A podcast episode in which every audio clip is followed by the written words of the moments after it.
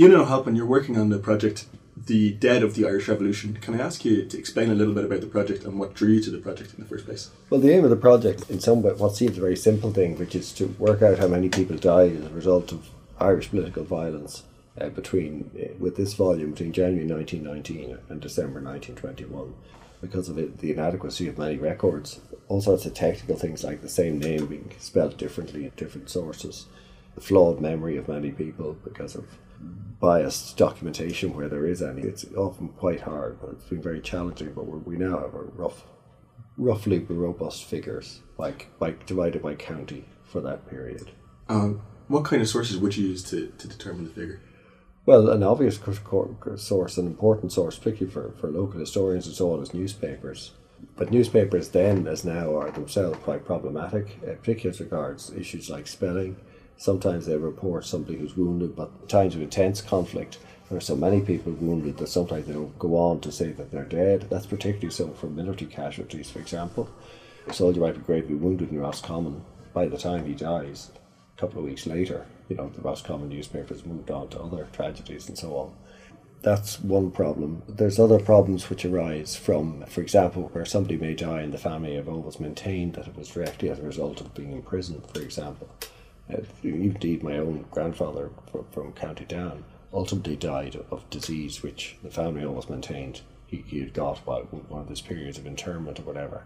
Uh, but in that case, it was he died, you know, twenty one years, twenty two years after the last time he'd been in prison. So in some ways, it'd be absurd to count him as a fatality, even though in the family narrative, his death is linked directly to what he experienced.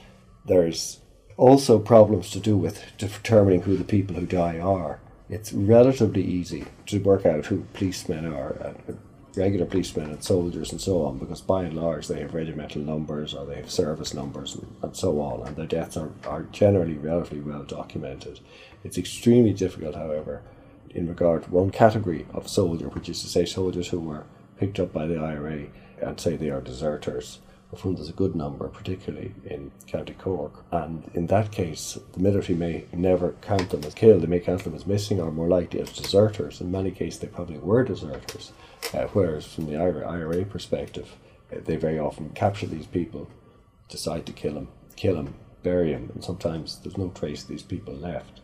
On the civilian side, it's generally but not always possible to be sure of who killed who. It's most difficult in, in Belfast City, where you've got a lot of sectarian violence and a lot of shooting sectarian basis. Somebody shoots down a Catholic street, God knows who they hit. Somebody shoots down a Protestant street, God knows who they hit. And in those cases, it's very hard to know because there's a lot of crossfire who is responsible for particular deaths. Mm-hmm. And these deaths matter. You know, these it may be Mary Murphy, whom no one outside the family remembers now, but they matter to individual families just as much as the deaths big IRA figures are you know, Field Marshal Wilson, June 1922 or whatever. Every death counts for somebody. I just got an email at the weekend from a woman in England looking for details of the burial of her grandfather. Now, by extraordinary coincidence, her grandfather, who was an IRA black and tan, was killed outside Tipperary town on the 13th of November 1920. Now, that ambush was organised by my grandfather, who did the intelligence for it. His brother Con Moloney was one of the senior brigade officers and so on. So you have a link there immediately between a descendant of somebody who helped to do the deed and a descendant of somebody who's simply, simply trying to find out what happened to her grandfather and where he's buried. Mm-hmm. Uh, we usually split the Irish Revolution, as we're calling it these days, into three chapters, like the Easter Rising, the War of Independence, and the Civil War. Does the project take in all of those phases?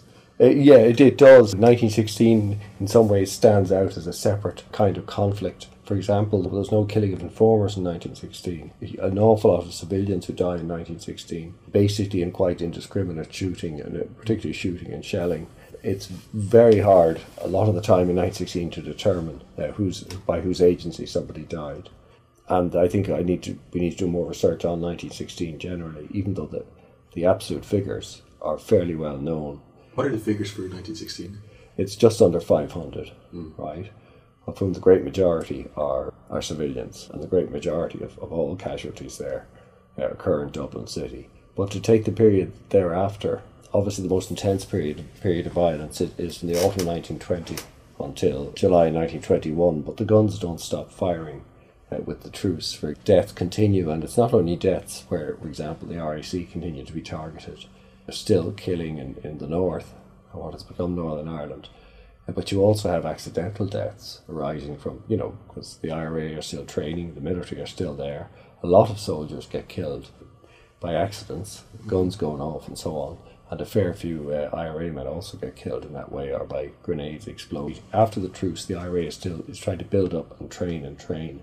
And therefore, it's opportunities for accidents happen, and also the uh, a certain of discipline some, in some areas, and a certain willingness to pursue grudges, if you like, against crown forces is still there. So Ireland remains a reasonably violent place. To the end of my study, which is December 21, it continues in that vein of sporadic and sometimes quite serious violence in the early months of 1922, leading up to obviously to the uh, the outbreak of civil war at the end of June. Mm-hmm. And do you have a, a round number for the War of Independence?